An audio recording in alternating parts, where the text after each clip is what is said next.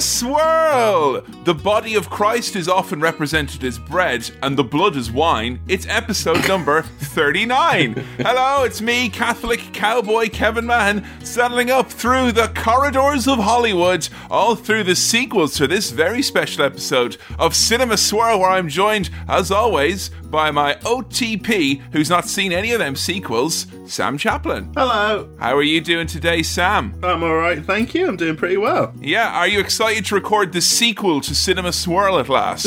yes, I'm, I'm glad we're, we're getting launched on Cinema Swirl 2.0. yeah, I figured so, you know. Highly anticipated. It's been a long time in the making. But luckily, we've produced Cinema Swirl 3, 4, and 5 at the same time as making 2. Often people get a bit confused about the naming and the numbering of classic films, and people have thought, well, why did you wait 39 episodes to actually officially unveil the sequel? Because Cinema Swirl already has, you know, 38 installments, which is hmm. pretty good for a franchise. Yeah. But I think it's time for just a revamp. On that note, if we were to revamp Cinema Swirl, who would you replace us with? What young, hot, up and coming actors or stars or musicians could be filling these boots here? Mayo and Kermode, Yeah? but Kermode doing an Irish accent badly? I don't know. Yeah, because I mean that's basically all I do is I just do a really bad Irish No, accent. no, no. No. I just. I, It's it's a serviceable Canadian accent and a terrible Irish accent. Is what we've actually got I here. don't know who would be a good Cinema Swirl, the new generation host. I'm not sure. No? You know what, Kevin? I think we are the unique ingredient that makes Cinema Swirl special. Yeah, and that's I think true. If, if we're out the door, then so is Cinema Swirl as a whole. As great a concept as it is. When you've got a, a- gruesome twosome that everyone connects with, like Hmm. us, you know, you can't just replace them. That's why some of the worst Laurel and Hardy movies were the ones where they replaced them with Baldwin twins. That was just a, a terrible run. Real dark period of the 1950s that people don't like to talk about when it was, uh, instead of Laurel and Hardy, it was Baldwin and Baldwin. And Hmm. uh, it didn't really sit well with anyone, least of all Laurel and Hardy themselves. Oh, actually, no, I do have a revamp in mind. I do have a Okay. revamp in mind when you and I, right, when we're dead and we're all skeletons with long beards, Yeah. I am officially giving my permission for the ghastly ghouls at Disney to bring us back as CGI spirits. yeah, I'm fine. I like that, and you know, whoever's left kicking around in the in the in the podcast network, you know, they can cart us out like for this ghoulish display, like and ghost holograms of Kevin and Sam trapped forever, and Sam will see all the movies, but he'll never have seen any of the films, and that will be the real true uh, irony of it all. Sorry, you, you can't bring back holograms without it escalating into a Twilight Zone, Black Mirror type No. of situation. What's going on, Sam? We're in a little bit of a sequely mood today as we're looking at Rocky 2, the highly successful sequel to Rocky 1, aka the first Rocky movie. Yeah. And before we get into all of that jazz, I think it's time that we uh, dip our toes into the sequel to the mailbag.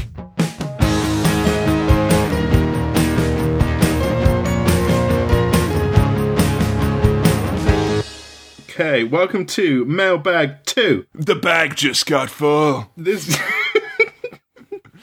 I want all the sequel segments to have taglines. Yeah, okay? yeah. So, mailbag 2. The bag is full. The bag is full. No, yeah, and they're taking Facebook messages as well now. So, all of these messages this time, because the bag is full, have come in from facebook.com forward slash. The Bag is full. in from facebook.com forward slash cinema swirl. Yo, you know, Sam, you got these people out here. They're pessimists. They're optometrists, and they kind of say, "Oh, the glass is half empty, and the glass is half full." But over here in Cinema Swirl 2.0, that is, we just think that the bag is full. Okay. oh, so- oh, that's facebook.com forward slash Cinema Swirl. Thank you. You were leaving me hanging there. Um, if you do want to send in a- an email anyway, send it in to cinemaswirl2? No, don't do No, that. no, no, don't, don't. no, no one told me. No one told me there would be social admin involved with this sequel revamp.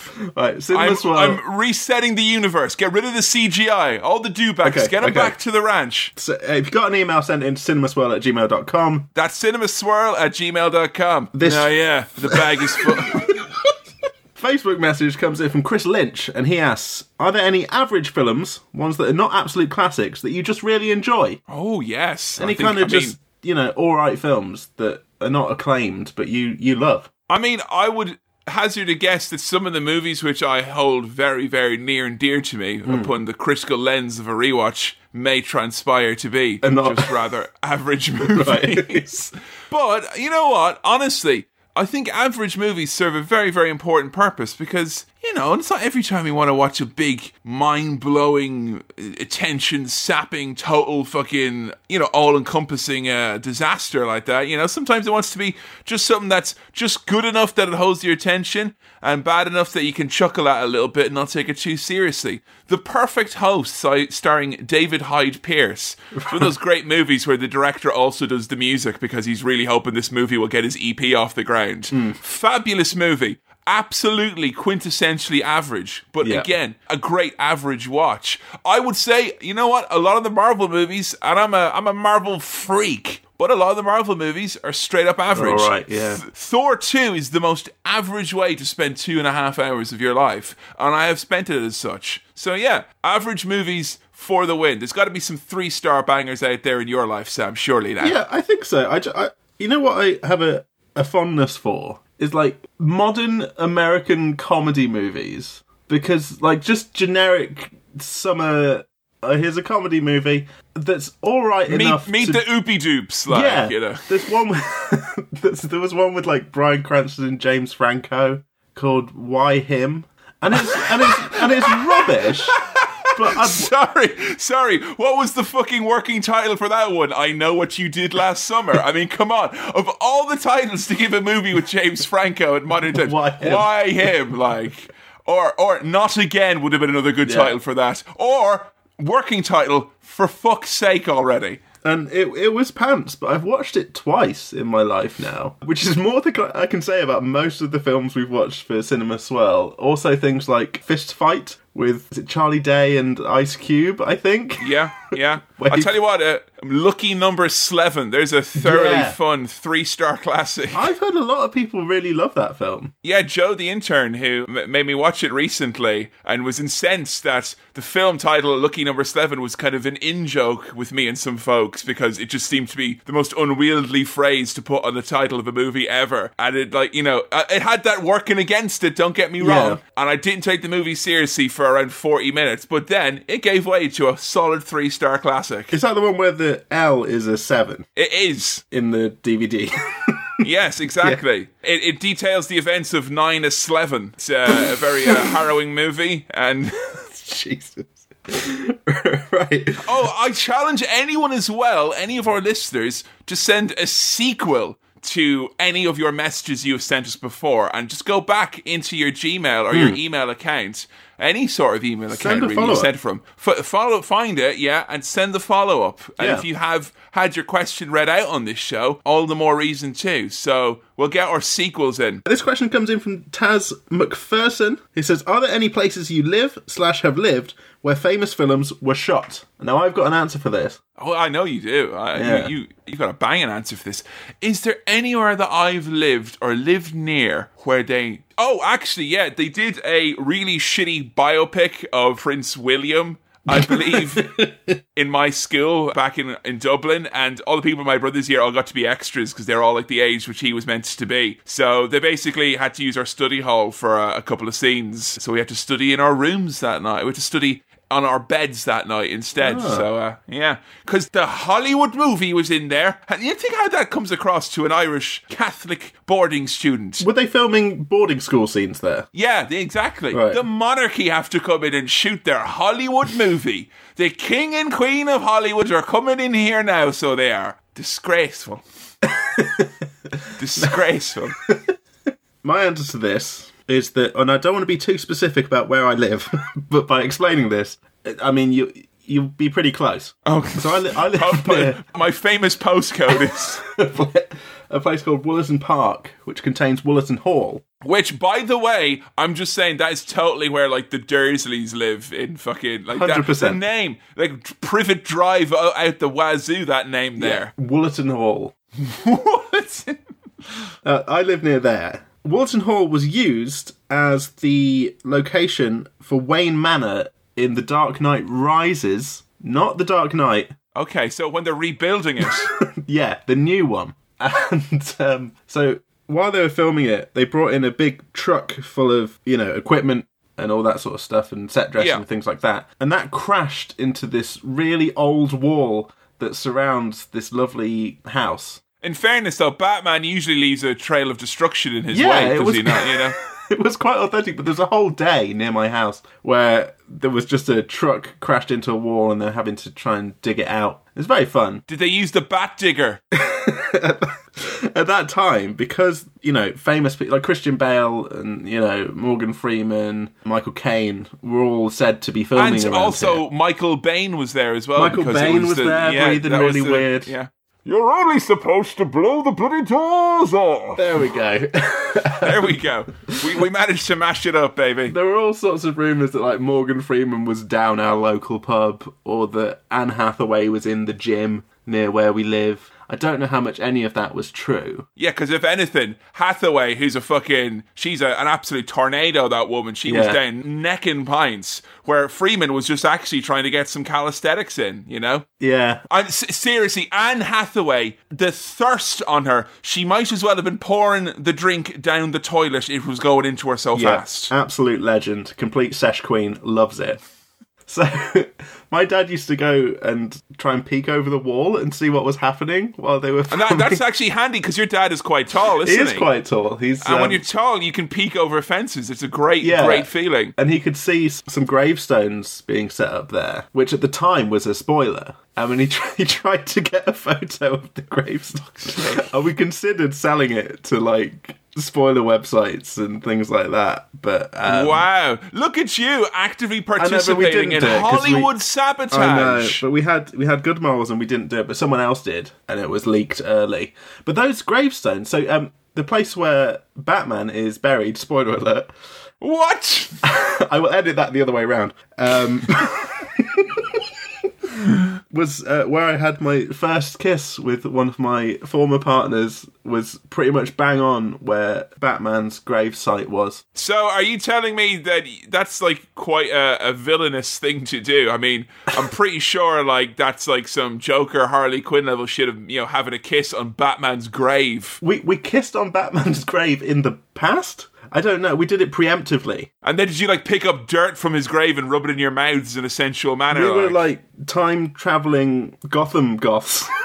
Just you know, G squared over here, Gotham Goths. yeah. So that's that's my claim to fame uh, in Fabulous. terms of my local area. They still screen Dark Knight Rises quite a lot there to try and you know rake a bit more cash out of. They're still trying to uh, raise up the money for the wall that they destroyed. Okay, we've got one more question here, which is from Kevin Poole. I think uh, Kevin Poole has asked a question before, but here's another Poole question. cool first name. Yeah. Or should I say pool first, First name? name. Let's dip back into the pool. He sounds like one pool dude. Has Sam started watching newly released movies that people say are great, or has the whole show been in vain? The answer to that question is the whole show has been in vain, because I have not really kept up with promising new releases as far as I'm aware. That's the thing, right? Everyone thought you were, but then people forgot that you worked in a cinema for a bit. Now I'm out of the cinema. It's game over. I've not really kept up with the, you know, hi- highly critically acclaimed new releases, but the most recent thing I saw at the cinema was Bohemian Rhapsody. Have you seen it? I've heard nothing but shockingly poor things. It was And that's something for something for a movie that like I don't even care that much about Queen. You know, Yeah. Mm-hmm. I know Freddie Mercury's a very important figure for a lot of people. Couldn't tell you two things about him. Great mustache though. Uh, Yeah. yeah. I personally wasn't offended when Electric Six danced on his grave. I didn't see what the big whoop was about. that was a big controversy at the time. it was it? a big guy. He was dancing on the man's grave. But even with all those rock bottom, I don't really care, no standards, I still feel somehow personally cheated by that movie. Yeah, I mean, I read a review that said it was Queen's Wikipedia page, the movie, which was very accurate. All we hear is citation needed. Yeah. Citation goo goo. it was like this happened, then this, ha- and it was it was just the most. There was one moment which I want to explain to you, and I don't want to spoil the movie, but I, I need to tell someone this because it Please. upset me so much. Now, Mike Myers is in the movie. Okay, Sounds cool. He plays a record executive at EMI. He's the big That boss. sounds uh, shagadelic. yeah, he, he's the he's the big record label boss, right? And Queen are trying to convince him to put Bohemian Rhapsody out as the lead single from their new album. Okay? And he wants it to be a song called I'm in Love with My Car.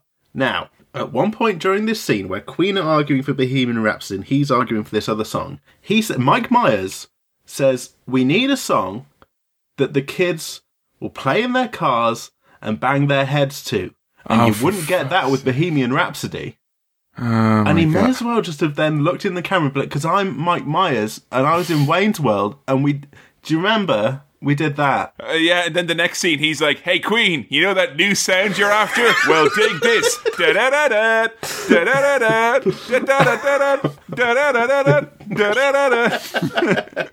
But other, other than that, I can't really remember the last thing I saw at the cinema. I've I've not really watched much quality stuff. I think people have been led down the primrose path to an extent there, Sam, because that's kind of like, you know, wh- when I was working in a telemarketers briefly, I could say, oh, I'm doing a lot more telemarketing now, Yeah. now that I work in a telemarketers. Yeah, yeah. So you watching new releases was probably more because it was part of your job. I think in general, though, if I watch really good films now, that Yeah. rules them out of later swirls years down the line. That's So I- true. I'm so future proofing that shit by not watching the good stuff. I consciously don't watch classic films, by the way. If they're ever on, I now avoid them deliberately. Well, you know, I kind of. I hope you would. You- you would like, it's hope one of those so, things yeah. like, yeah, I, I view that as like brushing your teeth. It's none of my business, but you better do it, and I hope you do. you know, because if not, you and me and uh, the dentist are going to have some words. You see what I'm saying? But I don't know if part of that unspoken agreement is don't watch the good stuff now, even. Like, don't really go out of your way to watch. Well, it's difficult because like I was very happy when you went to see Force Awakens and stuff like that because I thought that's kind of the point of this movie is that you could then go and ex- have experiences like that. So I think it's still important for I guess franchises. I mean, like when they Yeah. go back into you know Tolkien universe, you'll obviously be able to go in there with a firm footing. Ugh, don't remind just- me. oh come on now! I mean, I think everyone's ready for the, the. Cinema Swirl audience. I think the Cinema Swirl audience is ready for a post Brexit Tolkien universe expansion. I'm just saying, you know. Sam, the movie du jour on tap today, Rocky 2. Rocky, one of my all time favourite movies, and an early fave on Cinema Swirl. Hmm. And anytime anyone says, hey, you don't do no romantic movies on Cinema Swirl, I point them in direction of Rocky, the hmm. greatest love story ever told. Honestly, that movie spurned on like a, a, a rekindling of my Rocky fandom when we did it for Cinema Swirl. I've watched it two times since. Oh, okay. And I was wondering if you recall any of the details of Rocky 1 and where we're up to and what you think is going to happen in Rocky 2. Now, catch the people up. Were you a fan of, of the first Rock? A few days ago, I started listening to episode 11 of Cinema Swirl, which was Rocky, but I didn't get to the Star Wipe rating. But it sounded like I was enjoying it. I think I did. I think that was a, a 4. If I, if I Yeah, recall, yeah. that was a solid 4. I remember being a hoot and a holler. A bit of a. It was a fun movie. I got very invested in it. Yeah. I remember I should have broke your thumbs. I should have broke your thumbs. Credits roll. Uh, what else happened to Rocky in that movie? Shall we do a little recap? A Rocky recap. We'll, we'll go back down Rocky Road. and Oh, you know whether there's so many potholes because we can't stop eating it. yeah, right. So Rock, Rocky Road. Rocky Road. So Rocky is lives in Philadelphia. He's a bit of a shit boxer, right? He's an amateur boxer. He's not very good. He's known as the Italian Stallion, right? And well, at- the start, he kind of sparks up a little romantic relationship with a woman called Adrian. Yes, who you thought was a pal at the I- start. yeah, which, just uh, a good mate called Adrian. Mate Adrian. Not Easy true. deception. Not the case. Yeah, That's what we like to call soft deception in the business. that's going on. That's bubbling up. At the same time, Apollo Creed Yeah. is a famous boxer, big, good, good boxer, the best boxer ever. Right? Really good. He's a caliber of boxer who will wear an overcoat over his shoulders and then use his hands to gesticulate still. Yeah, yeah. He's very charismatic, very talkative, very, you know, big business, showbiz man. He's a shiny man and a, a very well dressed man is uh, Carl Weathers. Always immaculately dressed with Hmm. lovely jewels. Now, his uh, opponent drops out. and so, in, in trying to find a replacement, they just go, we'll just get some local lad, just some no good schmuck. To, Tomato can! a, t- a, a tomato can. They get Rocky. He agrees to do it. And he starts training up, doesn't he? Starts doing the Rocky montage. Yeah, he starts listening to Eye of the Tiger on repeat because everyone thinks that bit is set to Eye of the Tiger when it's it's not. No, it's the. da-da-da, da-da-da, Oh. And I, I'll tell you, don't eat eggs the way Rocky does, because No, come he, on. Eat down some raw eggs. And who's his trainer? Who's his trainer person? Mickey. Mickey. Yeah. Mattress Mick. Mattress. Mick. Um, basically, Rocky goes the distance in the fight in the end. So he doesn't he doesn't win. He doesn't win, but he goes He the goes distance. the distance. Yeah. And that's what's important. He said, I did it for you, Adrian, and those two mates have a great mate date later on. And that's the end of the movie. Much like Karate Kid, it's one of those movies where you get to the big climax and it fucking stops, and that's great. That's it. It's the emotional weight of leaving on a high, and the Yeah. movie does that very, very well. Now, the only person I think you missed out of there was Paulie. Do you remember Paulie? Oh, Paulie's brother of Adrian, Yeah, friend of Rocky, in inverted commas. complete piece of shit. Just this horrible Pretty much. lech man who I think tries to get money from Rocky, or he, he's he's just a jerk, isn't he? I remember him being a jerk. Yeah, but he's also Rocky's meat connection, which in the boxing Oh, um, world, you need a meatman. Rocky likes uh, uh, beating the uh, Meat. yeah, pun- go on, say it. Uh, the meat. Way. Uh, he likes. He's a beef puncher. yeah, exactly. You know when people are masturbating, they're just like punching their penis over and over and over again in a rotating motion. That's how I do it, That's how we all do it, baby. and I won't be stopped. I think that's pretty much the movie. He he gets there. He stops everyone thinking he's a bum, and he's won. Well, he's not won. He's not won. But went he's the distance. Earned, he's earned himself a reputation. So tell me then, Rocky 2, what's going to happen?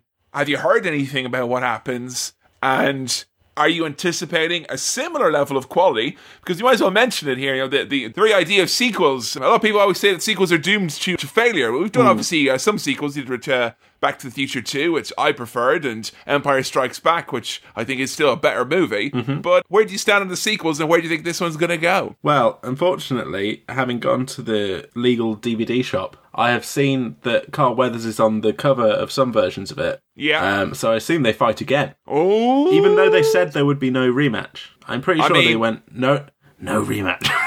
I'm pretty sure in boxing and in wrestling, if someone says no rematch, that's like a contractual verbal agreement. but that's what Logan Paul in KSI said.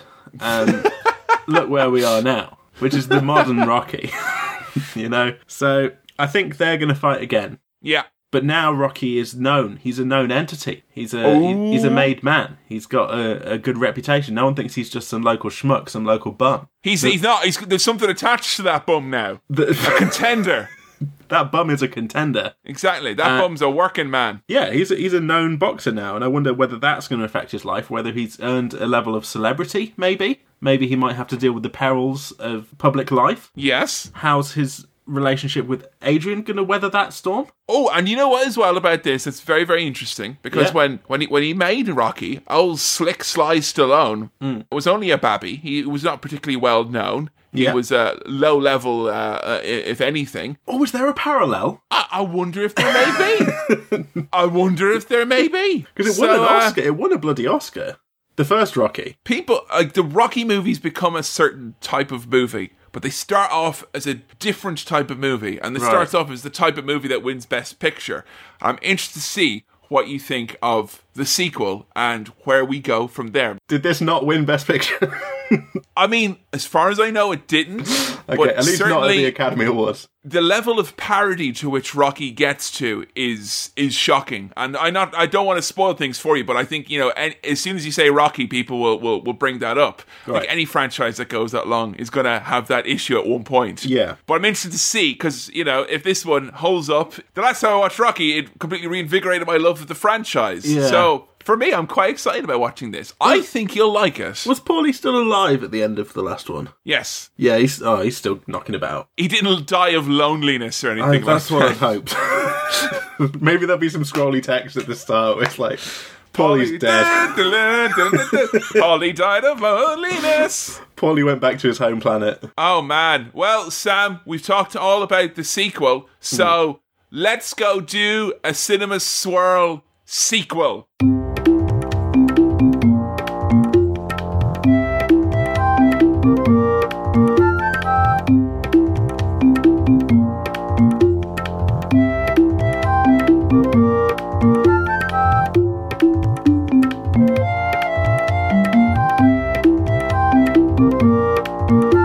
we're back, or should I say, it is the sequel to us being back. they're back again. Oh, yeah. And they're back for more again. Uh, we're back again after Rocky 2, Electric Boogaloo. Uh, we start things off with the incredibly emotional end of Rocky 1. And Sam, this had me all. Uh, um, emotions. Yeah. Uh, I hate these. Hey, yo, Kevin. Before we get into that recap, the the kind of the title sequence, the title bit that Yeah. comes across, Rocky in big yellow font on a black background, really reminded me of Watchmen. You know the Watchmen thing. You know that kind of color scheme. Yeah, no, we all want to be reminded of the Watchmen movie. Thanks very much. I wasn't Uh, necessarily saying the movie. but No, no, no. Thanks for reminding me of the Watchmen movie. Thanks very much, Watchmen movie, for creating the stigma that Leonard Cohen songs aren't appropriate to have sex to. Thanks a lot about that, yeah? Fucking bunch of cowboys is what they are. That man, yeah, he's died for us so we could live better lives. And now no one can have sex to Hallelujah without it being weird. And that's on you, Watchmen. That's why Alan Moore was upset about it as well. Because he used to have a proper I'll go at it to that song, and now he can't anymore. No. Because of the movie. He can't do it anymore. It's, I I understand Alan Moore's artistic frustrations with with the movie as a result. Sam, I should ask, I guess, your initial gut reaction to Rocky 2, being caught up in the whirlwind of emotions as it dares you to root for the underdog once more. Did you have a good time? I did. I feel good, but kind of in exactly the same way I did when watching Rocky One. You know, I it it feels like I've watched the same film twice. Kind of. I mean, yeah, I, I totally get that, and I like to imagine. And this is the issue, right? Is that Sylvester Stallone and Rocky Balboa are completely different. Sylvester Stallone, very articulate man in his own right. Uh, he designs watches and pens now, and I Does he? suggest you go. He does, and they're absolutely absurd. And there is like, and there is a nine-minute video floating around. It's some like he had some designer in Turkey whip them up. This nine-minute proof of concept video of like, check out my cool new pen. It's got ink. It's got a clicky bit. You know, it's got a skulls here. It's got a like a gun and an eagle and a raptor. You know, it's it's all Yeah. fucking all sorts. He's he's a millennium man, Sam. Is what I'm Right. saying. All right, but Rocky Two comes across like Rocky Balboa has made this movie. He kind of comes in, and goes, "Hey, you know, United Artists. You like the first movie? You know, it had me. You know, Rocky. That's that's me, Rocky Balboa. And I had a fight with uh, you know Apollo Creed. He's he's a big master disaster. And uh, there was Adrian there, and you know." Uh, and then I fight him, and people don't think I can do it, but I do it. And there's a montage. it's like, okay, Rocky. Yeah, all right. Yeah, I, I can see. Yeah. I can see what we're doing here. I, I like that we get a little reminder of what happened at the end of the last one. I think that's quite nice. Yeah, a little recap. It's ballsy, isn't it? Considering how similar the movie is. It's Yeah. like, yeah, come on, we know us. Previously You know? on Rocky. Yeah, you're going to be back here in like two hours' time. comes full This circle. exact, exact place. I forgot how fucked up Rocky's face got. oh, Oh, I forgot that. oh. Pretty convincing beat up makeup for the time, you know? He, he does look beat up. Do you think that they legitimately beat up Sylvester Stallone? Like, yo, Sly, they ain't buying that you got beat up in this. Well, what do you want me to do, Paulie? I think we should go back and hit you upside the head with this two by four. Ah! I mean, if they did, that's commitment to filmmaking and it's worked and it's very good. Sly Stallone d- directed this one. Did he direct the last one? I did. can't remember. No, he didn't. He, He wrote, the last, one. but now he's writing and directing. This is what I like about these movies is that there's serious grassroots campaigning going on. You know, the first movie, Rocky, was written obviously by Sylvester, Mm-hmm. and he wanted to perform as Rocky, and because he was an unknown quantity at the time, and it was a script that was viewed to be like quite a bit of potential. Yeah. no one at the studio wanted him to be the lead, so he had to kind of go on a big kind of campaign of like proving that he loved the movie and that he really believed in it, and that it's you know he wrote it for him to play it. And similarly, this time around, he really wanted to direct it, and he had to do a similar campaigning with the studio to kind of say, Right. "Look, I know it. I know the vision I want." It's very similar to the vision of the first movie, which makes it very easy. Uh, please let me direct it. And so, yeah, this is Rocky directing Rocky. It's, it's good. And the music is five star Bobby Dazzler once again. Oh, This music God. we get in the ambulance ride from the ring to, I guess, the hospital is fucking awesome. Like a kind of remix of the main theme. Yeah. It is. It's 1979, which means that the likes of Bill Conti, who provides the fabulous music for this, are turning their up on their machines, which I'm very in favor of. that late 70s style. Because the Warriors came out around this time as well, Yeah. Sam. The beeps and boops are coming in. It is Yeah. fucking beautiful. Yeah. The robots growing up out of the ground to release their alien noises. I'm a, I'm a big fan of it. So, starting on the end of Rocky 1, he's knocking me for six, and I think it makes it difficult to judge this movie Hmm. because right at the start, they take you to that very emotional place. They do. And they shake you all around, and you Mm. have to see Adrian all over again. I was close to tears. And since I watched the after cinema swirl, I cried watching Rocky. Right. Right. I watched it with Joe, and Joe fell asleep, and I had to cry. And then she woke up and was like, "Oh, Rocky won, did he?" I was like, "No, he didn't." So why are you so sad? Like, because he's a bum. Oh. he can't win. He's a tomato can. but right, since then, it's it's been on the shelf for me as like that's the movie that made me sad. Right. And I'm, I'm very adamant about it being an emotional, romantic movie. And I, before we sat down to the movie, I spent like 10 minutes defending Rocky's romantic nature to Joe. Yeah. And as a result, I was all, all those feelings were bubbled to the surface. And I came close to crying again at Rocky. Oh. Is it is it in particular the ending that gets you? Yes. The big emotional climax of it all and the fact he goes the distance. Yeah. And he did it for Adrian. And because they spent the whole movie being introverted and dumb and stupid and not being able to speak to each other, and he has the biggest moment of his life, and then all he wants to do is go, Adrian, I love you. Yeah, it's sweet, Ah! isn't it? It is. It makes me want to box. Yeah. I bet all the boxers are great lovers. I imagine Floyd Money Mayweather spent some of that money on uh, taking his girl out for a nice dinner, huh? I'm sure he does. Yeah, after he's let his face kind of heal up. Yeah, whoa, million dollar baby. Well, why don't we spend some of that money and have a gay old time, huh? How about it? How about you and I paint the town red, million dollar baby? When they get to the hospital, Rocky's back to his good old ways of cracking jokes because he's a funny guy. He's Yeah. a, he's a hilarious dude. He slags off Mickey's nose. It's like, hey, Hey. how's my nose looking? As bad as yours? It's classic Rocky. He's just he's he's both the most famous man in A and E and the funniest man in A and E, which is what happened when Harry Hill had that fall and he had to go to A and E, wasn't it? I don't want to skip ahead too far, but I don't know why when Rocky is kind of struggling for money, he doesn't think, "Well, I'm a, I'm a funny guy. I'm going to get on that stage, do what those comedians do, do some comedy." I Yeah. would love a film where Rocky just goes on the open mic circuit. Oh man, that'd be great. And Yeah. I'd like him to do maybe a serialized version of the Rocky movies that end with him doing a little set like Seinfeld, like, and he'd be like, do you, "Do you ever notice? Do you ever notice that cows they don't use they don't use their horns? They got bells. They got bells. Funny when you think about that, huh?" Bip, bip, bip. Apollo really kicks things off here. He, t- he says he's got a dual skull. He's in the same hospital, like challenging Rocky to a rematch straight away. And Rocky's quite right. He's saying, "Hey, you said no, no rematch." He's like, "Well, no, I want one now." Tough shit, Rocky. I'm a liar. Uh, tell me now. He calls him saying it's a dull skull. Was that was that his backup line in case smelly belly didn't come up or anything like that, or a, a numb bum? I mean, bum gets thrown around a lot later, so I think maybe they It were does. going sparing on the on the bum talk to begin with. Seriously, not since Sir Mix-a-Lot have we heard quite as much fast and loose booty chatter than we have here, uh, as everyone and their mother is called a bum in Rocky 2.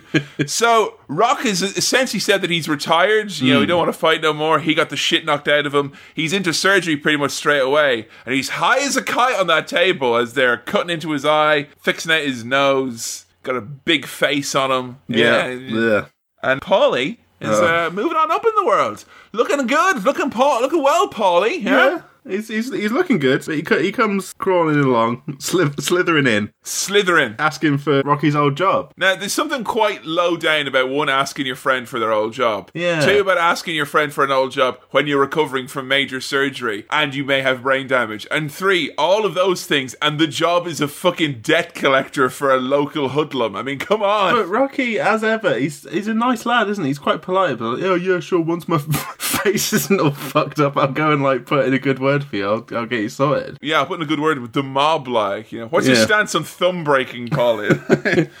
He's signing graphs now. This is his first autograph, and you can tell that because he says, "Oh, this is my first autograph."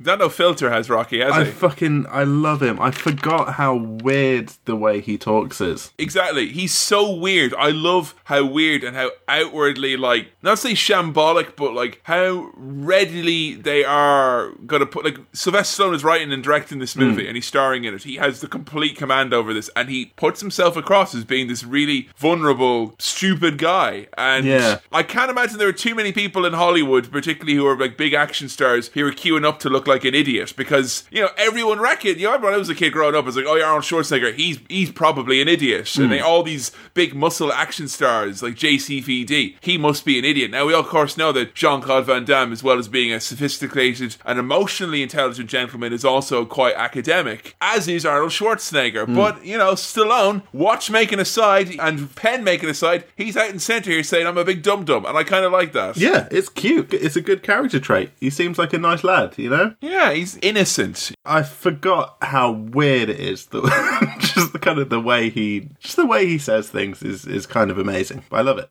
He comes out of his room in the middle of the night and like creaks open the door. And he's like, "Yo, Apollo, you think we'll be friends forever?"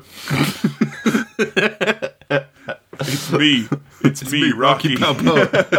the Italian stallion. We done had that fight last night. What did he say to him? Did you give me your best or something like that? Yeah, he was asking if he gave him his best. Right. You know, want to know if he took it easy on him or anything like that. Right. Which, of course, incenses Apollo because this is the the undercurrent of the movie is that He threw the fight. yeah, Rocky doesn't like think much of what his accomplishment is, but Apollo was rattled beyond belief, hmm. and everyone's trying to get his mind off of this Rocky business as soon as possible. And Rocky's moving on up in the world. He's got endorsement deals coming out the wazoo. Yeah. and he's a bit busy. He's like, oh, you know, t- yo, I'll call you. Like, oh, I ain't got your number. Like, oh no, I'll call you. Like, hey, yo, I'll call you. I hope many endorsement deals get signed that way. Where someone go, oh, Yo! Yo, Mr. Nike, I got some of them shoes you told me to promote. Yo, hashtag paid for our content. Hashtag ad. I reckon he could be quite loud though. So if you were, you know, a contract man waving a contract around, you could probably hear him way off in the distance and just follow the "Hey yo!" and you know you'd know where to go, like sonar. we need you to initial it as well, Mr. Balboa. Oh, okay, thank you. So he kind of wa- he waves it off, doesn't he? He goes, "Ah, no, I'll come back to you." Just- Ah, yeah, yeah. no, I'll do who, that need, later. who needs money when I got friends? And Yeah. Got, got my best pal Adrian by my side. And him and Drian, they go zooing, heading off to the zoo in the snow. Are you a zoo fan, Zam? I am a zoo fan. Any any top notch zoos nearby or runs you'd recommend? Hearty days out. Not necessarily nearby. I've been to Chester Zoo. That was pretty Oh, good. that's a good zoo. That was a Very belter good of a zoo. And I've been to London Zoo. Is it just called London Zoo? I think I think so. The one in London. See that, or it's called Diddly Do London Zoo. Diddly do, it's London. Zoo. I do love a zoo. I, although zoo in the snow seems like an interesting prospect. I imagine most of the animals would, in real life, be kept indoors and kept warm. Jeez, I remember going to Yorkshire Wildlife Park Right. in the snow, and just like seeing like the, the giraffes in the snow and like That's the such a- tigers in the snow. It was seeing a tiger in the snow was pretty fucking incredible. I have to admit. Yeah. Seeing in Yorkshire as well, where they do proper food and proper gravy and proper tea, Hmm. uh, it was all the better, all the sweeter, really. Also, top zoo and tip. If Yeah. you do be on a zoo, Billy told me this recently, very, very good. You go around the zoo, you see all the animals, then you have your lunch, your break, and then you go backwards and you see all the animals again Hmm. in case any of them have moved around. So you double zooing. Oh, yeah, yeah. Apply the same logic that you would to a fine art gallery. Right, take another look. See if you missed any subtext. You go up there, really feel the paintings, you know, give them a, give 'em a, give 'em a good smell, like. Go to one of those petting galleries. Yeah, exactly. Oh, oh, stop touching the paints. Well, stop making them embossed then with loads of layers of delicious looking paint. I'm going to touch them. I'm sorry. Uh, The same thing happens when I see Ryan Giggs' immaculately gelled head from 1997. You wanna lick I it? Have to, I have to lick it. I have to touch it. Yeah. Now, that didn't happen in 97, but the galleries are still there, Hmm. and that's their fault. So I'll say no more. You got a bit of an awkward proposal for, for oh, my word. This is, I think, my favourite film proposal I've seen so far. Yeah. Uh, hey, so, uh, what do you think you're doing for the next 40 to 50 years? He's got a very uh, accurate estimate of his lifetime. It's both completely not smooth and yet within the context of Rocky, it's kind of brilliant, isn't it? Oh yeah, because like Adrian's like, oh, I don't know, maybe I guess. What, what do you think about would you mind uh, marrying me a bit? Something. He's like so casual Yeah. about it. yeah, all right, yeah, yeah, yeah. The thing, uh, Adrian loves him. She does love him, Yeah, and yeah. that's why this is all okay. She says yes straight away, and I think he gives her a good indication of what married life is going to be like. He's going to be a great guy. He ain't going to leave no hair in the sink. Is his main selling point here? And that's why I'm not ready for marriage yet, because I can't make that promise. I can't. Ma- I don't think I can make that. I leave hair in sinks I've not even been to. Seriously, Yeah. you check your sink now, and I know There's you're you're some- ways away. There is. it. It Yeah. is. Yeah, it travels. Boy, do I know. a thing I didn't expect here is that we cut straight to the wedding Yeah, it's traditional, isn't it? Yeah. proposal to. Oh, they're married now. Another great Rocky thing here. I think I'm trying to put my finger on like what's so brilliant about his personality. I think he treats everything as kind of the same level of importance. Yeah, there is no better than. Yeah. So, like when she says "I do," he goes, oh, "Hey, thanks." Aww. like she's just held the door open for him or something. It's kind of the, it's the same. There's there's a nice Yeah, and at, at the end of the wedding, he's like, "Oh, father, I'm proud of you. Like, you know, you did a good Yeah, job." You you know, you don't know father. Hey yo. Aww. It's a great old wedding, you know, it's, it's a typical Italian wedding, isn't it? You have the boxing match, the quick convalescence, Yeah. and then the wedding by the Friday, and the, the holiday then after that, you know? So it's a quick turnaround. the wedding with basically no one there, which is a bit weird. Yeah, I know, come on now, they're all there, all the gang's there. Mick was there. You got Paulie, you got Mick, and you got Tony from Organised Crime. Yeah. Who, is, on behalf of Organised Crime, asked Rocky to invest his money wisely in Ah. Organised Crime. We get a solid gag here, though, don't we? Hashtag solid gag. When we've got, uh, hey, how about investing in condominiums? And Rocky looking back blankly, going, "Oh, I, I never use them." Oh, Come on, there we go. Huh? Jokes there. it's great because condominium. It's a long, complicated word, much like prophylactic is. So it kind of it fits, doesn't it? Like you know, That's- I wouldn't mind living in a prophylactic apartment. That sounds like a very nice place. Like you know, we could call them profos for short. You, we could make a bit of a bit of a killing on this. Uh, on the way back from his wedding, carrying Adrian, I, I'm so glad we meet up with the street corner singers again. Yeah, Very tuneful. even more tuneful than the first movie. Yeah, I think so. I think they've been practicing a little bit, and she's just like, "Hey, who, who the fuck's that?" and he was like, "Oh, they're just, they're just, you know, every every city has, you know, the street corner singing boys." And I think Yeah. sh- she quite rightly is like, "No, they, no, they don't." That's she doesn't say this, but the way she asked the question is kind of like, "What's what's that? How does that work? Do you have The fact that they're- people in on the street corners in in Manchester?" In Manchester? No, but remember there was that one man, he came up to me and you once in Manchester and he started rapping and we were like, oh wow, Yes, this is great. I do Street remember. performance. And then he, by the time he reached the fourth verse, we felt uncomfortable to leave. It was like, Yeah. okay, we're, we're, get, we're getting the EP here now. but I don't think he was like trying to advertise anything to us. no, he was trying to prove a point with rap and I wasn't sure what it was. Yeah. Sometimes a boy just wants to rap, you know? Do you think he would have uh, done that if you'd have been like carrying your newlywed wife with you and just like rapping? Yeah, I, I imagine he would have. Maybe a special special wife rap, maybe of some sort. Do you think that's like why they're pretty much they're leaving the neighborhood within a week or two of this because she's like, oh no no no, I am- I ain't staying on no corner with no fucking boys singing like. Think, I mean, honestly, my mate of mine used to live around a place where the bottles got emptied for the big hotel in the town, hmm. and they got emptied every morning at like four oh. in the morning, Oh. and like, no way, you're not, ah. ain't living there, you know. Likewise, boys on the corner, they'd be singing at all hours. Uh, so they get back into their like dingy little flat after the wedding night, and Rocky says something. I, I think it's officially a bed sit because the bed is in the middle bit. And that is all the bit there is. dingy little bed sit after their wedding night, and Rocky says, "You're the best thing to ever come into my crazy life." And then, literally, like a couple of seconds later, he says, "You're the best thing to ever come into my life." And it's kind of like he's a sort of NPC character in a video game who's got like something that they need to say, but they keep repeating it in slightly different ways. over and over. Yeah, it's it's it's actually a hint is what's happening Yeah. here. You know, this is how you solve the puzzle in the next room.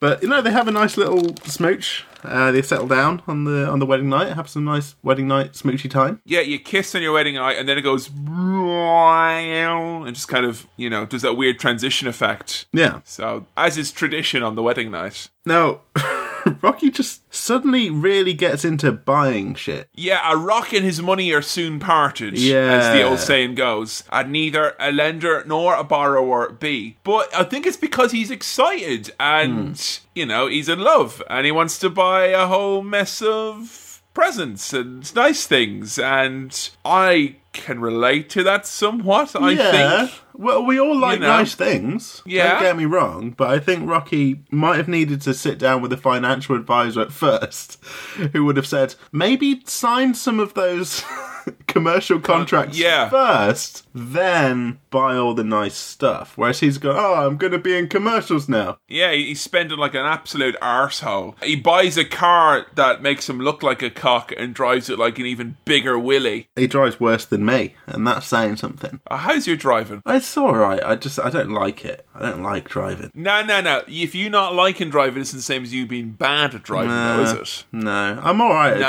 driving. I can drive. You know, you're not like Rocky fucking revving the No, arse I'm out not, of I'm not kangarooing the whole thing. You know, like fucking Rocky driving the car in the way that you can taste the diesel in the back of your mouth if he's driving past you. Well, I don't know. If, I, I've not been in a, a fast car before. I don't know how No? I handled that. No, Fast never, car. never driven a fast car. Well, have you only been in like those kind of heavy carts? Is that it? Like a Mario Kart? Just uh, like a Reliant Robin that I just drive around doing wheelie deals. Yeah, I, I would kind of imagine you driving a car that if a stiff breeze went past it, it would- reveal to be a husk that you're actually pedaling, like, you know. It's not actually a real car. Rocky buys himself a cool new jacket with a tiger on the back because he's a badass.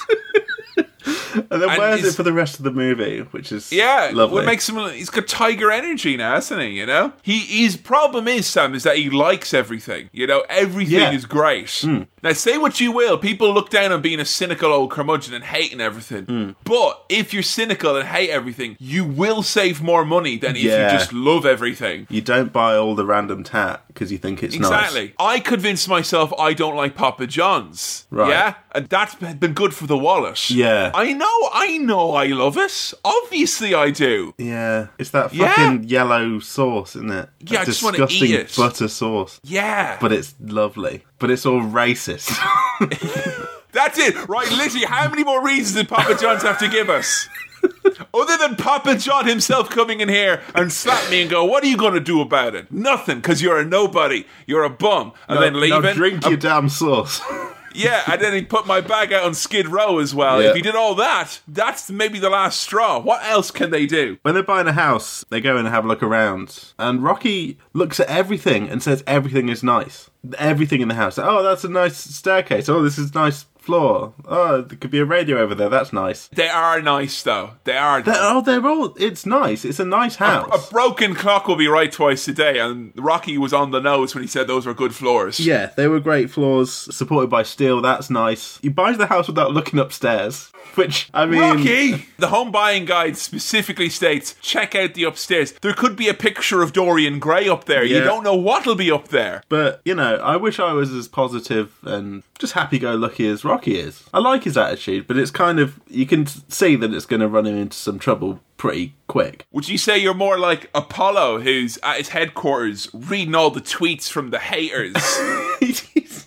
He is reading the comments, isn't he? I love it! You know what? The good old days when if you wanted to say something abusive and hateful to a celebrity, where you had to pay postage and go to a place to send it. I was going to say if people had to do that, they wouldn't be so cruel. And yet here we are, people just saying, "You through the match, you're an idiot, kill yourself." It's basically like scrolling down on YouTube. It's it's basically the same thing. Just imagine if every YouTube comment had to be go through a processing center, had to be sorted and then resorted, and then uh, men and women in cars had to go out and on bikes with a big old sack of them and put them in everyone's home. One of them weed on it by accident at some point.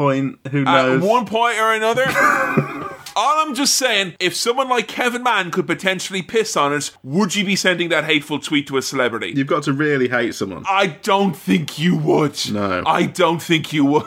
But he's getting riled by it. He's biting, you know? He's he's feeding He the trolls. It's upsetting him. He is. He's listening to the haters, hmm. which is bad. You should not listen to the haters. Block them out. Don't drink the haterade. Drink Gatorade. It's got electrolytes and fruit. It'd be great for boxers, you know?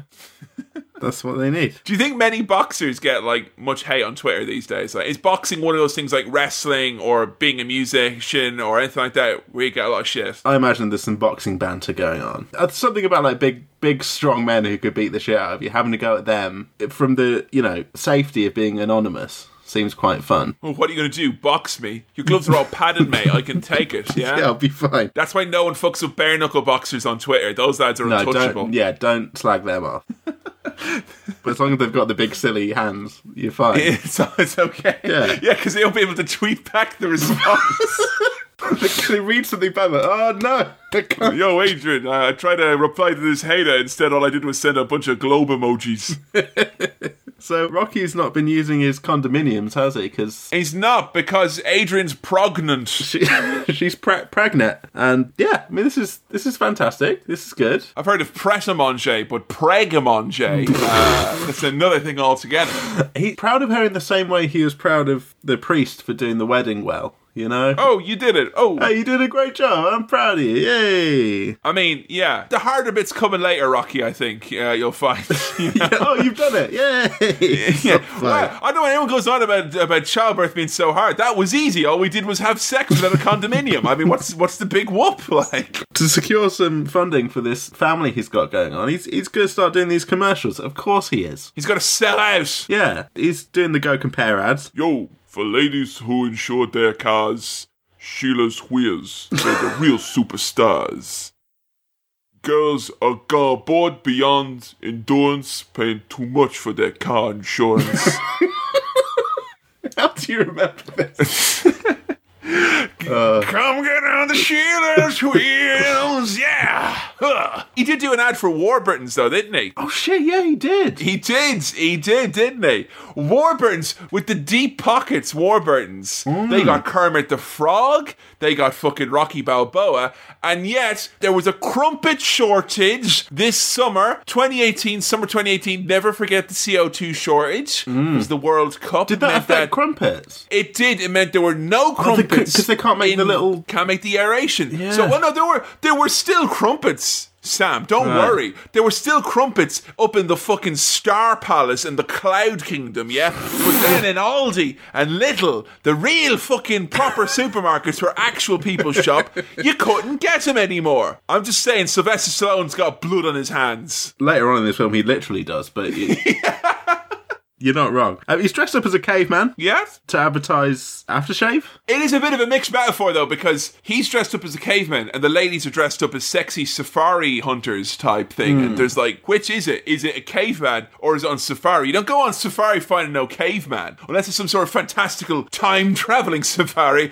which I very much doubt. Yeah, I mean, we, the director here is kind of slagging off Rocky's acting ability in that he can't really read very well. He's a freshly brain damaged boxer. What do you expect? Leave him alone. yeah, although Smeal mainly instead of Smell Manly is quite funny. Yeah, and calling cats, rats, I do that all the time. I would have kept that in and just make that the advert. Just do, do it like a funny outtake thing at the end of a Jim Carrey movie, and that'll sell you aftershave, you know? Have him do some origami, go, it's a goose, and then, like, it's perfect, you'll be fine.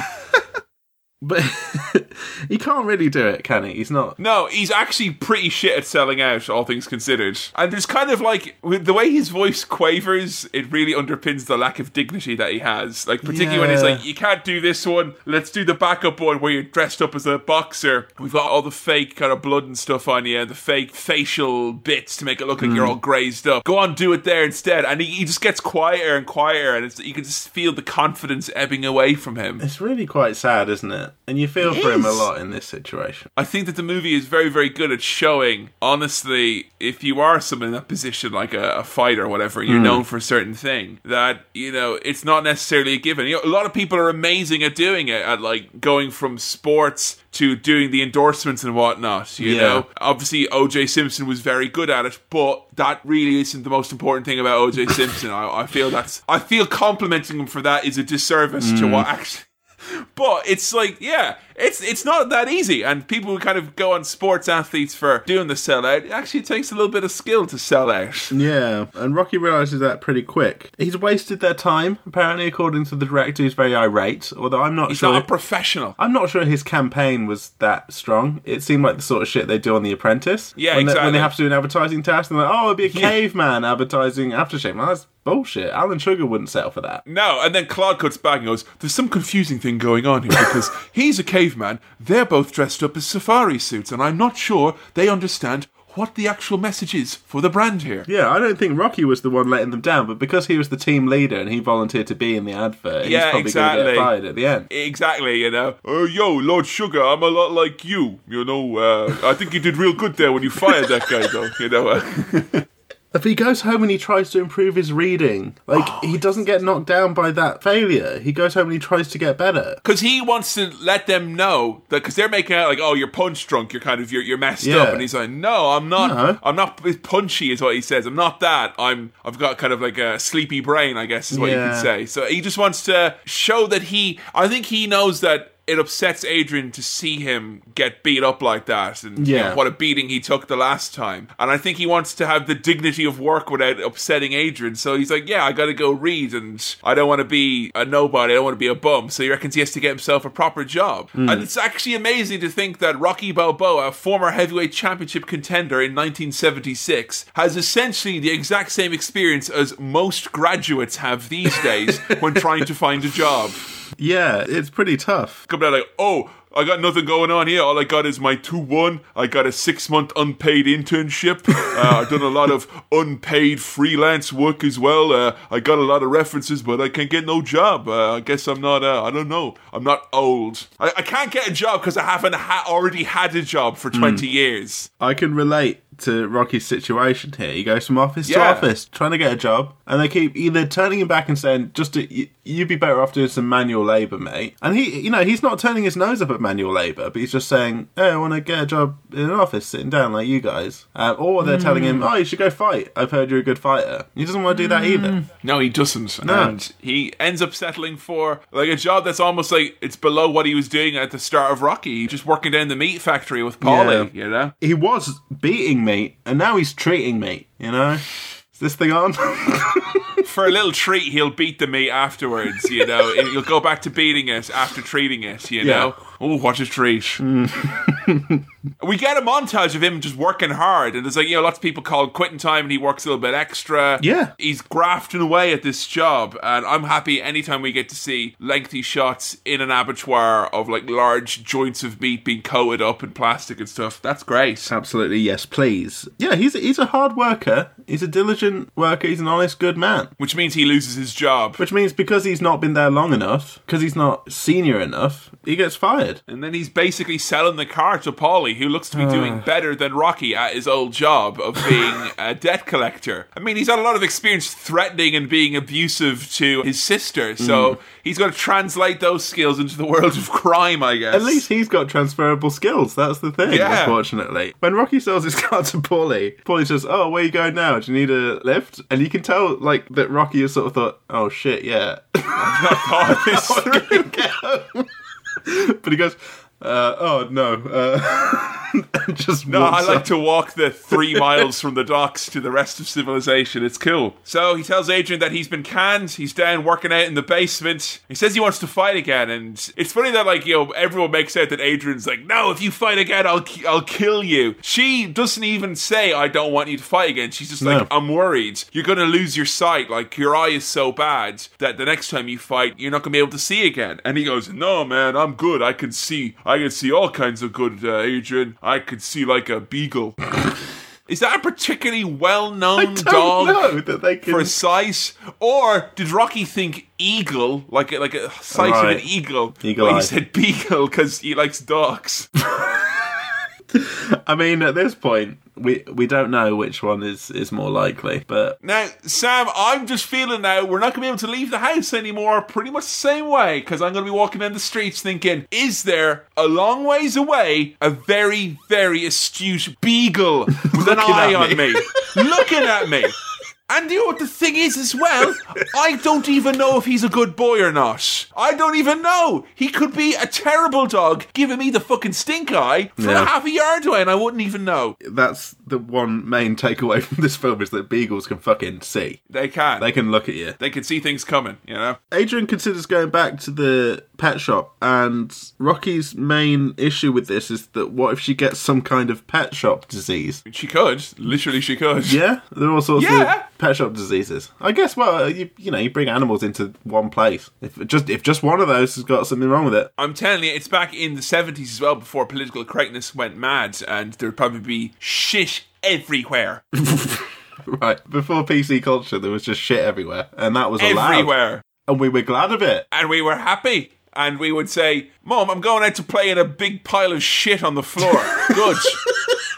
good. It's good for your immune system. It is, it's good. Yeah. What th- these days? Apps, is it? Filters, huh? Did you hear that thing about McDonald's? They don't pay their workers fair. No, well, there's that, but you know the Yeah, I heard. you know the big plinths where you can press to do your order, yes, I'm aware of those. giant tablets. I've used one in Burger King. Yeah, same same concept. where it struggles with the concept of letting it have it your way, which is the low, which is the actual you know brand name of, of Burger King, which is, is difficult. But I think pretty much all McDonald's now have these big, like, giant tablets that you go and you press your order and you do it Yeah. like that. They tested a bunch of those, and every single one they tested had traces of poo on it. Oh, great! But I'm still like, I, I would prefer not to talk to a human if, if at all possible.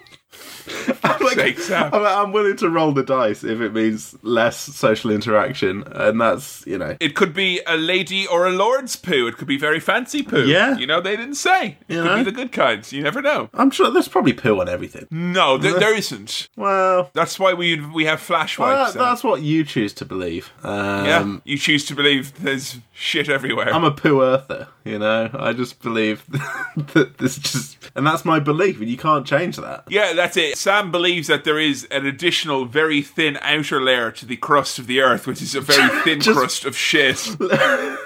a light, waff-hair thin, crispy layer, like a dusting of praline. I was gonna say that, like, I like Marmite on toast, but only a little bit, only just Yeah. a nice little one thin layer, and Yeah. that's just there's one of that on the on the edge of the earth. I like my Marmite thick. I'm, uh, I like it Yeah? flavour country. Yeah. No, I just just enough that I can taste it. Sticky. That's how I like it.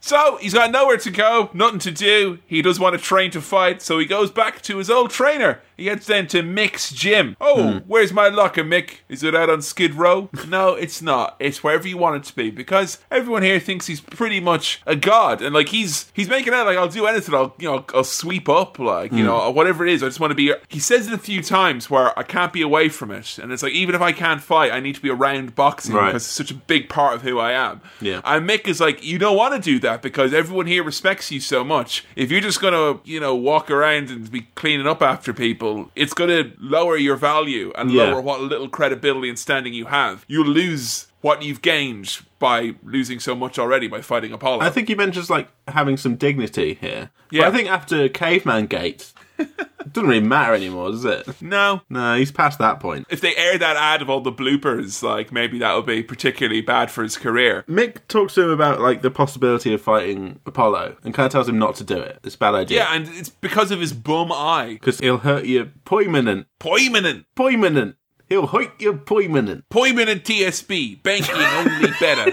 um, you know, that's we're getting all the bangers today, all the great classic ads like Yeah, he does the kind of little test with him, which is like, look, tell me where when you can see my my finger. So he's kind of hmm. trying to test the peripheral vision because Rocky's eye is so fucked up. He's got that Yeah. meaty eye now, and Rocky lies to say you can see it. And then like Mickey just slaps him on the side of the head. He's like, if I was able to hit you, do you imagine what Apollo Creed is going to do to you? Yeah. Now, really interesting thing about this, and I, it's one of my favorite parts of the whole movie, which is they want to retrain Rocky to to fight with his right side as opposed to his left side, hmm. and that the whole idea is is because his eye is so bad and he can't lead with his left anymore, go for the left side. He has to pivot to the right and catch Apollo off guard. Hmm. But apparently, the only reason that was is because during training for the movie, the build up to it, Stallone actually injured his left hand legitimately when he was working out, so he couldn't actually box with his left hand. That's why he had to do the right hand for Okay. it, and they just wrote it in as a storyline so he could have all the the shot later of him fighting with his right hand. Ah, Otherwise, he wouldn't have been able to do it. So yeah. You would have never known, would you? You would You have very skillfully written in, I think. Very well done. You know the whole like looking at the finger thing. Yeah. And you know how I've got a wonky eye. Yeah. Because I was a little meningitis baby. I had Yeah. plenty of operations. Can't look as far left as I can look right. That was a uh, Elton John song, wasn't it? Well, I've got a wonky eye. No. Hold me closer, little meningitis, baby. Hold me. Yeah. Does that mean I can't be a boxer? I don't know because like you were a little meningitis baby. I was Yeah. just I was straight up premature, lactose intolerant. Yeah, yeah. So I kind of feel like we could go in and turn the fucking boxing world on its head, Sam. Yeah, yeah.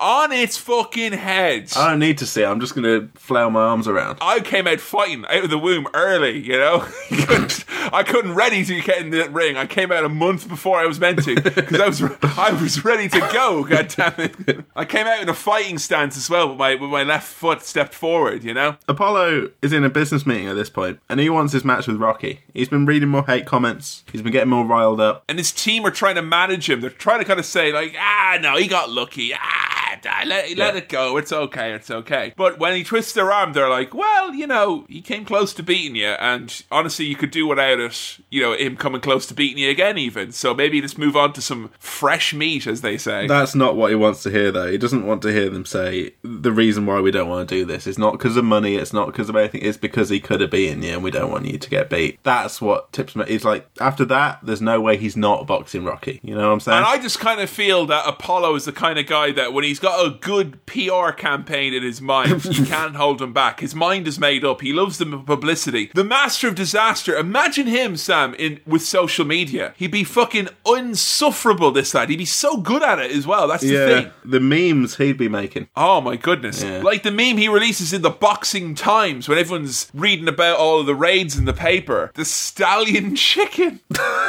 Why? The stallion chicken. It's the Italian stallion. Call him the Italian chicken because in the picture he is a chicken. But Yeah. no, the, stallion, stallion chicken, chicken. Some sort of fucking upsetting chimera like BoJack Horseman if a fucking horse and a chicken had sex and made Oh a Jesus, stallion chicken. four-legged stallion chicken. Hmm. Ugh. I I don't want no horse eggs. oh God, Jesus. Now, granted, I- they probably have grey instead of white. Like you know, fucking horrible. But it, I mean, Rocky kind of shakes it off at first. And goes, "Oh, it's kind of kind of funny, ain't it?" You know, he's not he's not rising, he's not biting. But his feelings are hurt. yeah, And that's what there's so many times in this movie, and it always happens with Rocky, where people are laughing at him, and even though he like, it's never like, oh, people are laughing at him, and he's too dumb to know the big Aegis. He's actually a lot more perceptive of hmm. people than you would think, given how kind of clumsy he is and how bit slow that he is. And every time there's someone laughing at him or like kind of mocking him or tittering at him behind his back, he looks up straight away, and god damn it, is Sylvester Stallone got the saddest fucking eyes in the world. Yeah. Like it's like, oh, this poor fucking big-hearted meathead is taking all of this to his very big heart, and it's very sad. And he never rises up to it. No. He never goes over. He's like, "What the fuck are you doing?" And he could, he could kill Yeah. those. It's always the boys on the corner with uh, wine lips are the ones tittering at Rocky, and he Yeah. never, never goes for well, there's that lad in the gym who spits in the spit bucket. Ugh. It's like, "Hey, you got something tougher to say than oh?" And Rocky's like, "Oh, uh, nope." Well, I, I was gonna say, oh shucks, but I thought that wasn't tough, you know. but whatever. So back at Rocky's house, we get a Cuff and Link sighting. Hey, Ah. the boys. I'm glad they're still around. Yeah, you know what? I think Cuff and Link should sit alongside Colin Cum as like you know Cinema Swirl favorites. Yeah. Because Cuff and Link are, are OTPs together. Mm. Apollo on the telly cuts a promo on Rocky Balboa, and Sam he calls him every name under the sun. He calls him the Italian scallion. No one calls my man Rocky an onion. No one know how. You take that back. My man's a leak, you motherfucker. He's a strong, he's a strong, hearty leak. He is not a scallion. No, I think to to quote Shrek, he, he is like an onion because he's got layers. You know, he's a multifaceted person with a Yeah, deep honestly, personality. yeah. And as Shrek also once said, Sam, somebody once told me, Yep. the world is gonna roll me because I ain't the sharpest tool in the shed. Seems very apt. Seems very apt. Yeah. You know? As Adrian got a finger and a thumb and a shape of an L on her forehead, we don't know. No, Stay she, tuned for Rocky 3. she does have a top that says "baby" and an arrow pointing down to her tummy, which is great.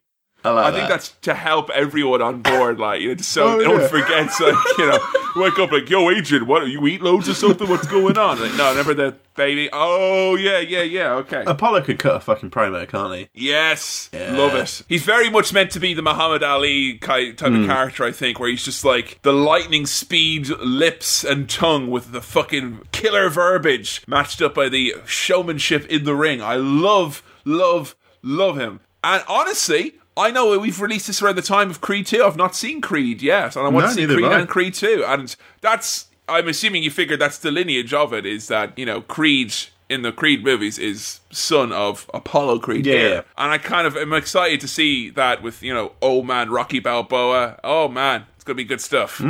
I think he's the Mick of that film. Yeah, pretty much. At that point, he is, yeah. So, Rocky wants to fight. And kind of depressing. He tells Adrian, it's all I know. And he says, I don't gonna stop you from being a woman. You ain't gonna stop me from being a man. Yeah. Because we all know being a man means boxing. Getting punched in the face loads of times to prove a point. yeah. There's this little theme of kind of masculinity, the idea of being a man and a provider that kind of comes into this a few times. He, he does get quite upset that he's not the one who's able to bring in the money. Which, He has this idea in his head that he's going to take Adrian away from this world and give her a better life. yeah. Because you know they, when they're talking about having a kid, it's like they're really excited because it's like, oh, the kid's going to be like not like us. It's you know, kid's not going to have to be shy like uh, like I was, or you know, the kid's not going to have to be you know stupid like I was. They're going to Yeah. do well in school. They're going to get singing and dancing lessons, and it's kind of sad just to kind of think that Rocky feels like he's going backwards, and he's actually he's not been able to help Adrian's lot in life at all because Yeah. she still has to work in a pet shop. The only difference is now she's fucking pregnant, which is like not a great look for working in a pet shop. You should not have to fucking haul oats and shit. No. So we, we get a press conference now, don't we? The fight's on. Fight's happening. Favorite scene in the movie. I Yeah. love this. So the match is going to take place. The fight is going to take place in November in Philadelphia, Rocky's hometown, in the ZX Spectrum, which is good. it's only ten minutes from Rocky's home. He says. He's cracking wise. He is, he, but he doesn't even know he's cracking wise. And he's so nice as well. They're like, You got any derogatory comments about the champ, Rock? Yeah, he's great. He's sweet, and everyone seems behind him. Everyone still, you, you forget at this point that even though his life is a little bit shambolic at this point and he's not got a job or anything, there's still a lot of goodwill behind Rocky from the general public. yeah, that's the thing is that you're only seeing this through through Rocky's eyes, and hmm. Rocky don't watch the news and read the paper every day, and Rocky don't talk about his career with people all the time. So like you get snippets of it that the journalists and the media are reporting it like he's the American dream come true and all hmm. that, and it's going to happen again. And it was underdog story before, obviously, but because he became so close, it's like kind of like here's an underdog story that you can all get on board with now because he came super close before. Yeah. And I know Philadelphia, with its sporting history, has got like there's a reason why Rocky kind of is very emblematic of Philadelphia as a city, is because it's a city that's come very, very close to winning a lot of like big championships and whatnot. They're always the underdog in many respects. It's hmm. known as the fighting city, Philadelphia. So he's very much like the son of Philadelphia. I think Rocky is more beloved than any actual real sporting figure that came. Honestly, there's a statue Yeah, of yeah, Rocky in Philly, like, and people make fun of it. It's like, you've got a real fucking athletes. M- Mickey does a kind of promo here as well, and and he's encouraging Rocky while he's got the the match projected onto him. That's great. That's kind of like Willy Wonka tunnel scene type shit there. I love that. What Mick's going to have an ironic death for all of Rocky's opponents? Is that it? Apollo Creed's going to get crushed by a giant promotional image of Apollo Creed. Mick can, get very passionate, can't he? He can really go for it. He goes from naught to 20 in Yeah. like five seconds, always. He says that the strategy to beat him is going to be to go with the, the right hand. So he's going to be, I don't know, north paw this time instead of south paw. He's going to knock him for six, and the only way he's going to beat him is he's got to have greasy, fast, lightning speed. He's got to eat lightning, he's got to crap thunder, he's got to chase some chickens. Now, I know a lot of people out there suffer silently with IBS, hmm. but if you are eating lightning and that's going to affect your diet, you are going to crap thunder, you know? Yeah. Try eat thunder and crap lightning. It's much better for you. It's much easier on the digestive system. Just consider it. Which one's which? What, thunder or lightning? Yeah. Thunder is the rain, lightning is the arrow. Oh, Thank you. You've played Mario Kart for fuck's sake. Come on. Yeah, but I, I, I was too busy winning to think about the, you know, all the other shit. Yeah, you're just nine miles away in your boring fucking cart that you always pick. like.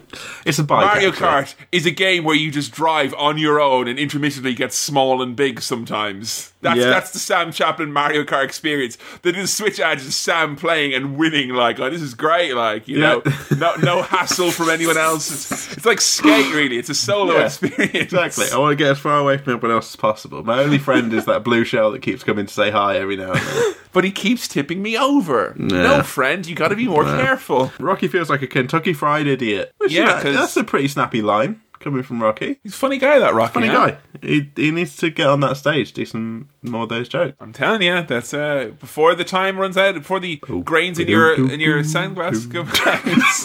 I'm just saying, Rocky, you could do it. You could make the new the Creed spin-off. Um, Apollo Creed, I think he's training what appears to be the UK Foreign Office. It's like this very lush palatial building with loads of like marble arches and columns and plush red carpets.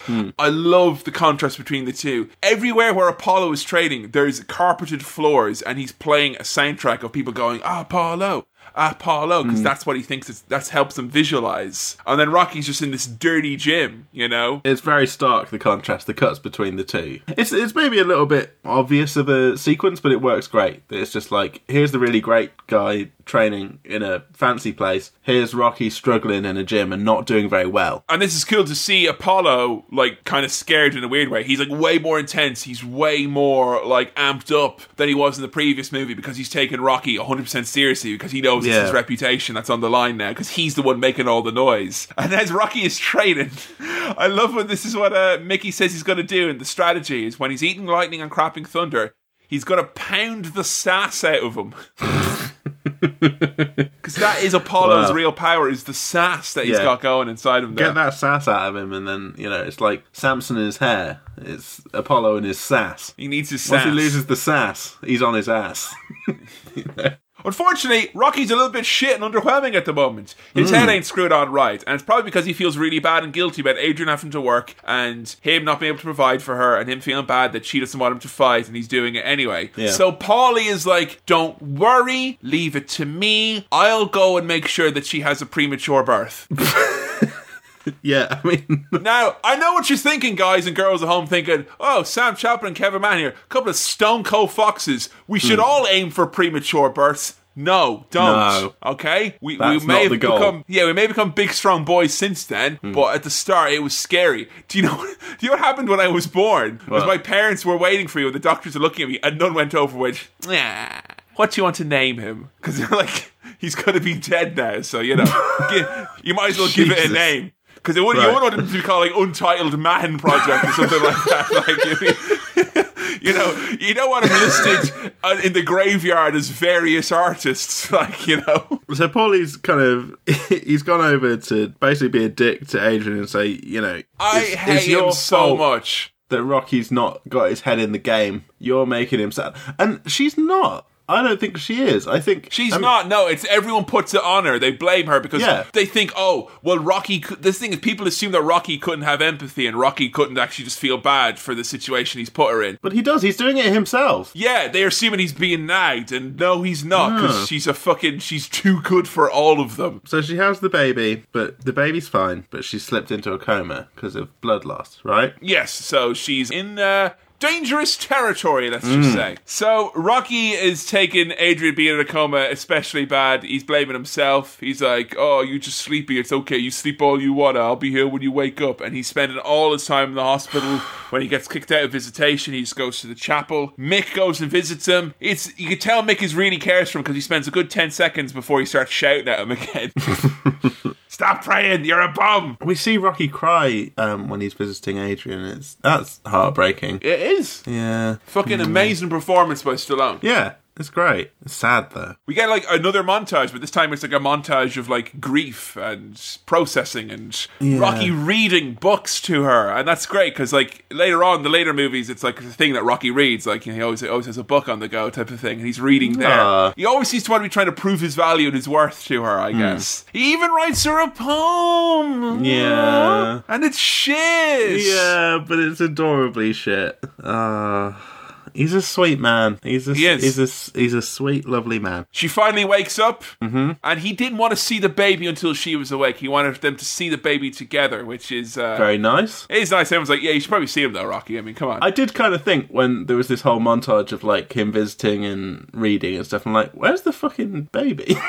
like, what's I'll tell where the fucking baby was, Sam. That baby was off growing a full head of hair. that, that baby was off in the early 2000s emo scene, growing like a proper fucking fringe and everything. Fucking hell, that baby looks like Gizmo. It's so fucking hairy. It's absurd.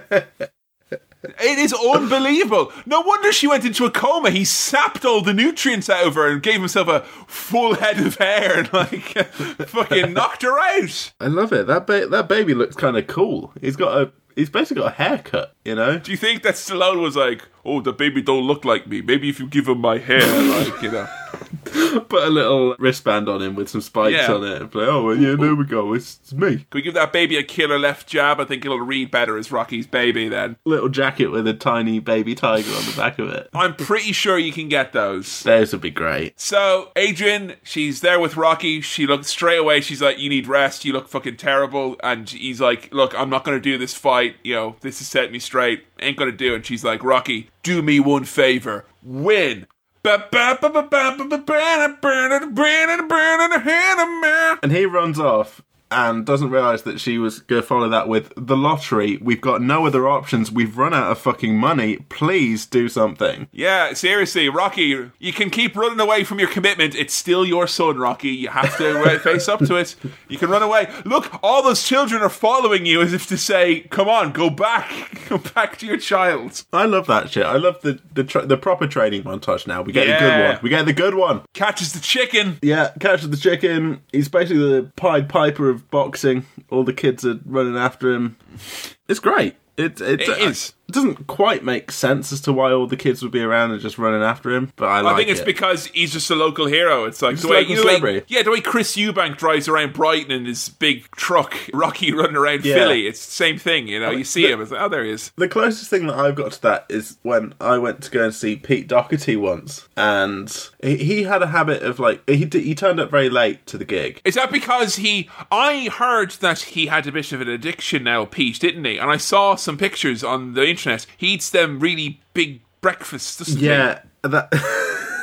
And the toll that it took on the man. Oh my goodness! Yes. How many of those does he put away a week? I wonder. well, that's the th- that's what he was doing backstage. He was just having a big breakfast, and it took The a bit longer than we thought. the excess of these fucking rock stars Yeah. sickens me. The absolute excess. You did go in and Pete Doherty, he just have loads of bacon. It wouldn't even be cooked, just lying around there, Yeah. gathering smell. So- waste. Pete Doherty, big breakfast. Pete Doherty was he was late for the gig, and so the gig was kind of cut short because there was a curfew, and he just went straight out of the venue to the outside. And he has made a habit in his career of like doing like house shows or just playing acoustically in the street and just doing weird stuff like that. And so we all kind of followed him outside and just went to see where he was going. A big crowd of people following this bloke. And he wasn't going to be playing a gig or anything. He just wanted to get home. he was trying to get into a taxi. But we all just kind of followed him around. And that was the closest I've got to that. Just fo- like a big crowd of people following one dude. Uh, but he looked a bit more confused than Rocky did here. He was not sure why this was happening. It's time for Super Fight 2. Yeah. And and backstage, Apollo's people are hyping him up. Old people love you, young people love you. He's a bum. Show him who you are. Show him who you are. Show him who you are. Fucking hell. Well, do it for the old people. I kind of wanted the film to end after the really nice training montage. It just like a a static shot fades out, and I'm like, yeah, I'm I'm on a high now. You know? Even though it is essentially, like you said, it's that's just, it's the montage is almost identical in ways to the first movie. It's the same fucking film, Kevin. Mostly. I mean, you got you got chicken instead of red meat this time, so admit it's a bit healthy. Yeah. yeah.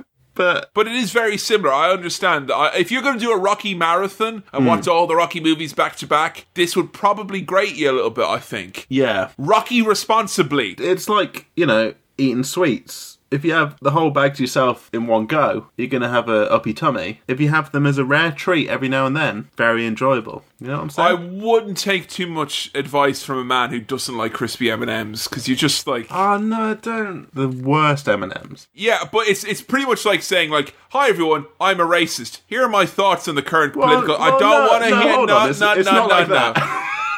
It is. You are immediately disqualifying you from being part of the equation. Has this been brought up on the podcast before? My M and M thing. A free speech shouldn't extend to to your right to spread your hate about crispy M and M's. Right. Well, I'm I'm gonna say it. They're bad. Okay, you know what? This I'm so fucking goddamn sure of this. Oh, you know what? No, no, no. This is Chocolate what's gonna be. M's are the only good M and M's. What? Okay. Okay, you know what? This is it, right? This is the fucking wager now. This is Might what's have to censor that in the edit because that's too inflammatory. This is what's gonna happen here right now. Okay. He's pointing his finger at me. I am right down the barrel. Yeah. We're going to put a vote up on Cinema Swirl. Twitter. Listen Right. to me. Twitter.com forward slash Cinema Swirl. Yeah, that's Facebook.com forward, Forward slash, slash Cinema, Cinema Swirl. Swirl. No, no, none of the cute shit now. We're talking business, okay? All right? And you will ask the question. It will be a simple question. Can we go back to talking about Rocky? I'm No, no, no, scared. no, no, no, no, no. We we answer a simple question, which is: Are crispy M and M's nice? Yes or no? Mm. Okay. And if people vote no, congratulations, you're right. I will respect the will of the people. All right. I don't wish to frustrate the will of the people. But if people admit that crispy M and M's are nicer, or crispy M and M's are nice Well, no, not on. Whoa, yucky, whoa, whoa, whoa, whoa, whoa. What's the question here? Is it are they nice or are they nicer than chocolate? are they nice? Well, I mean they're not. Okay, well, see, there you go. It's yes or no. If they say they're they're not nice, fine, you win. They say they're nice, we do another Lord of the Rings movie. And if that's not fair, I don't know what Fucking is. Chris Finch over here. What?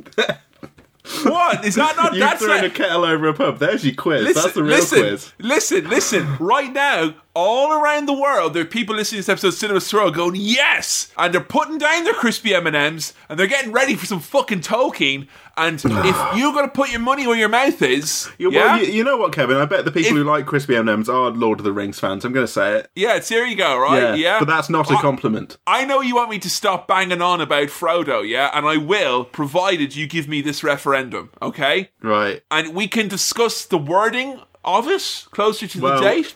But that's, okay. that's fair. That's the only thing I can say. Okay, because I, I, I mean, you're making this about whether they're nice or not, but I'm saying that they're worse than chocolate M and M's. But you said, no, no, no, you're No, backtracking wait, here now. uh, hold on. uh, Right, I think they're bad. Okay, There you go. but at the very least, I want to establish that chocolate M and M's are the best ones in it, and crispy M and M's are worse than that. That's Is not that what the que- Is that is that what That's- you're arguing? No, no, no, no, no, no. Are you arguing I'm they're just- the best ones? I'm arguing that they're fabulous in their own way. And Right. they're absolutely brilliant. And Okay, the well- crispy M&Ms are a delight. They're not though. And if someone brought me a bag of M&Ms, I'd be happy. Yes. But someone mm. brought me a bag of crispy M&Ms, I would be delighted because they are a delightful candy. Right.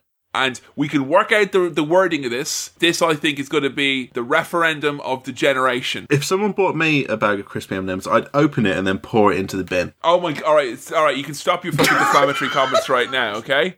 Let's, let's stop the podcast. This is over. Yeah, we've got we've got a movie. Actually, it'd be disrespectful for Sylvester Stallone for you to continue with that tone. For you to continue with that tone that you bring here to this podcast. All right. How dare you continue with that tone? Right, well, we, we've got a bit more of this fucking film to get through, but Yeah, I think we do. Yeah, we Yeah. do. Yeah. Right. Hey, yo, Father Carmine, I'm going to do a boxing. Can you give me a Give me a blessing? blessing. Hey. And then I'm a padre, a bit of a seed, a bit of a- and then it does give a quick drive-by Yeah. blessing. It's nice, isn't it? Tell me now, do Protestants do the blessings, or is that like not uh, Not kosher. No, we just pre-fight. We just down a load of tiffin. Yeah. Get all get all full of tiffin. Get all fucked up on Tiffin. Like. And then get into the ring with a big full belly full of tiffin. Can't punch through that, can you? He's Tiffin mad and raisin strong. We can't stop him.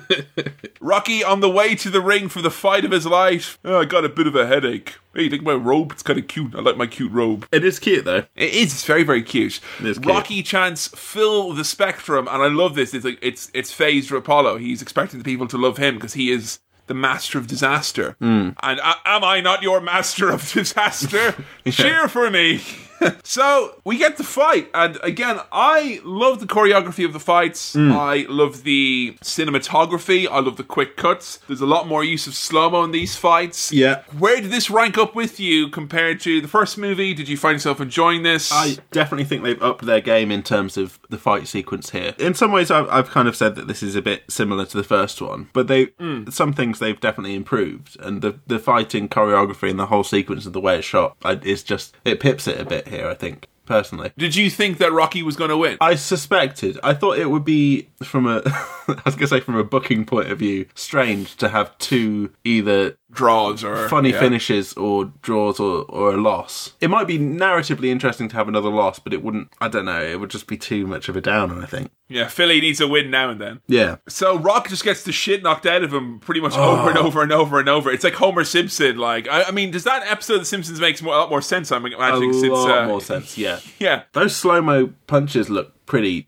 authentic and brutal, don't they? yeah. The, the, and the, the wavy mouth. I love in between rounds, like the things that they're saying to each other. Like Apollo's full of, you know, he's getting all sassed up, he's fucking coked up, dancing around. You know, on the other corner, Rocky's just like, "Whoa, that guy's great," and I broke my nose again.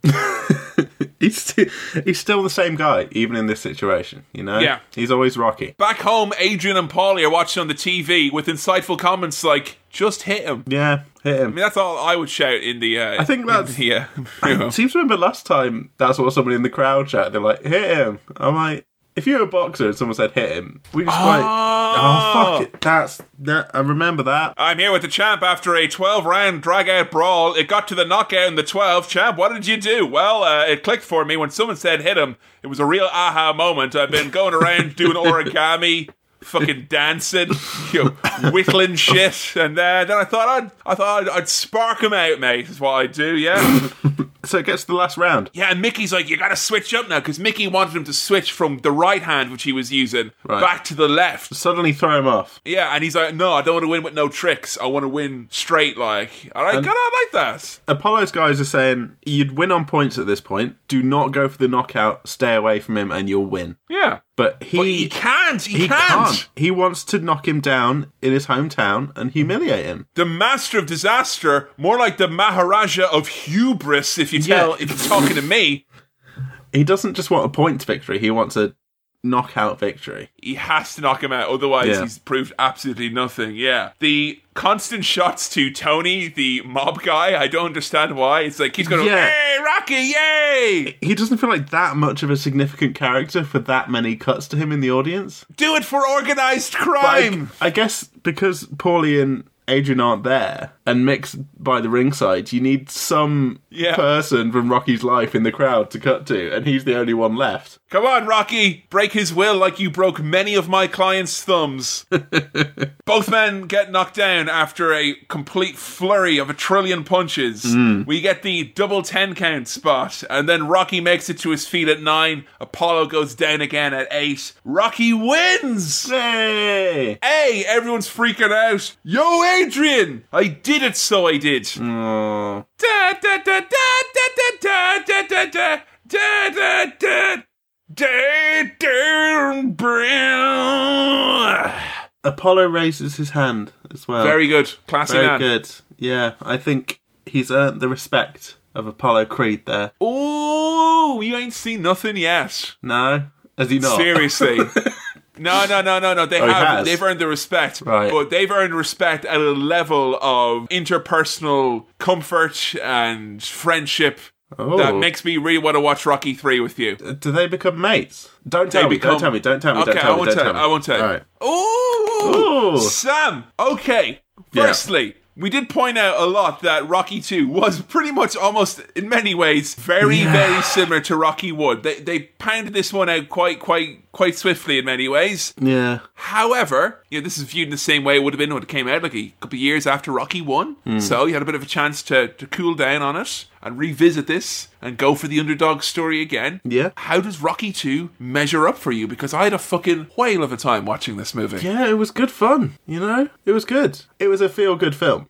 You know? It is, that's it. It feels fucking so damn good. Hmm. Oh, you know, the sports movie, and we talked about the kind of the main beats of the Karate Kid movie, where it's like person needs to overcome some obstacles to get to the big fight. The big fight comes, and things scare them along the way, but then they do it. And I think it's all the thrills of that, but just such a fucking likable guy Yeah. in Rocky. It's such a lovely performance by all the supporting cast again. it's formulaic, but it's a good formula, and there's a reason why that formula works and tastes so yummy, you know? yes. It fills you up, it leaves you satisfied, you feel good. Um, and that's what I got with this film. And I, I was delighted to enter into the world of Rocky and Adrian and their fucking weird chemistry that somehow works perfectly. The somehow even better soundtrack in this movie. Yes, yes, there's a, a, better soundtrack. That ambulance scene at the start, the music there, I'm going to look that up and listen to that probably right after this because I want. Yeah, I, I'm going for that Rocky soundtrack on vinyl. I think yeah. I, I want that. Uh, oh, is it catchphrase? yeah, pretty much.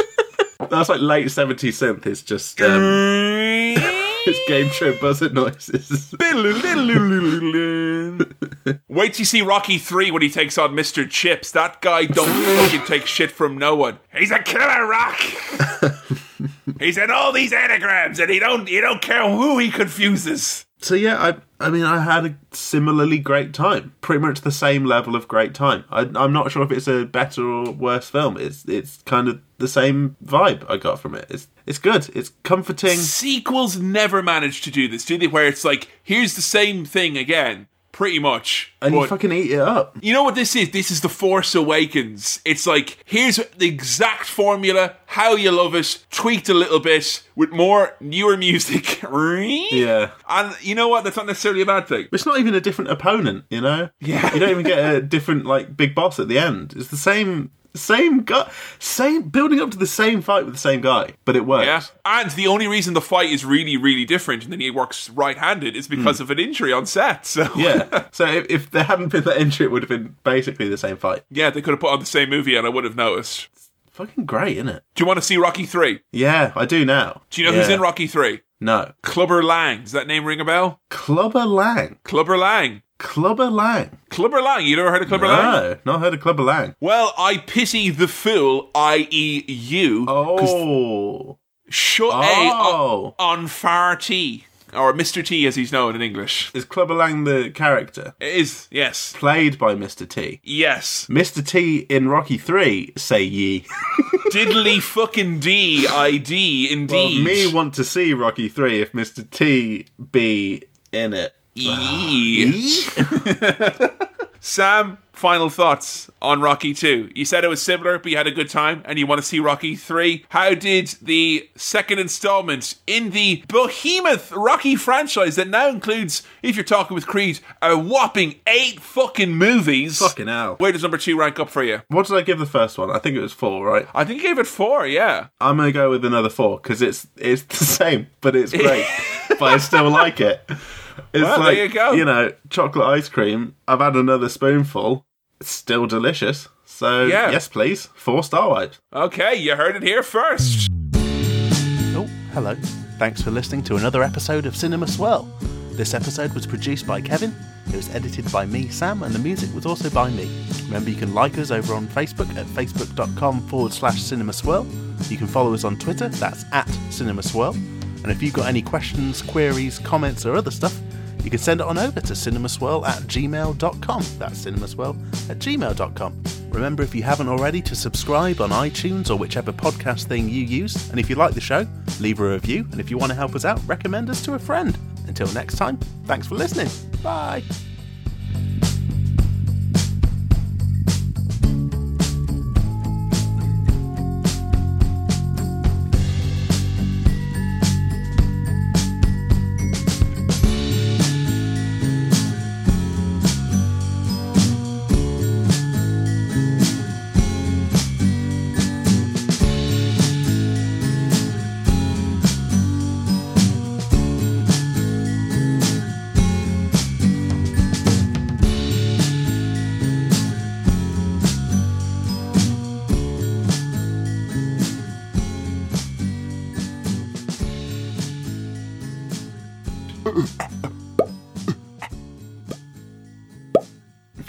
Very good Seinfeld noises there. Go on, one more. One one clean take. I'll let you have one. Go on.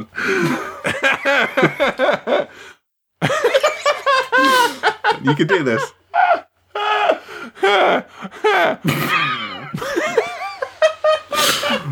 or just one, one pop. Okay, here we go. All right.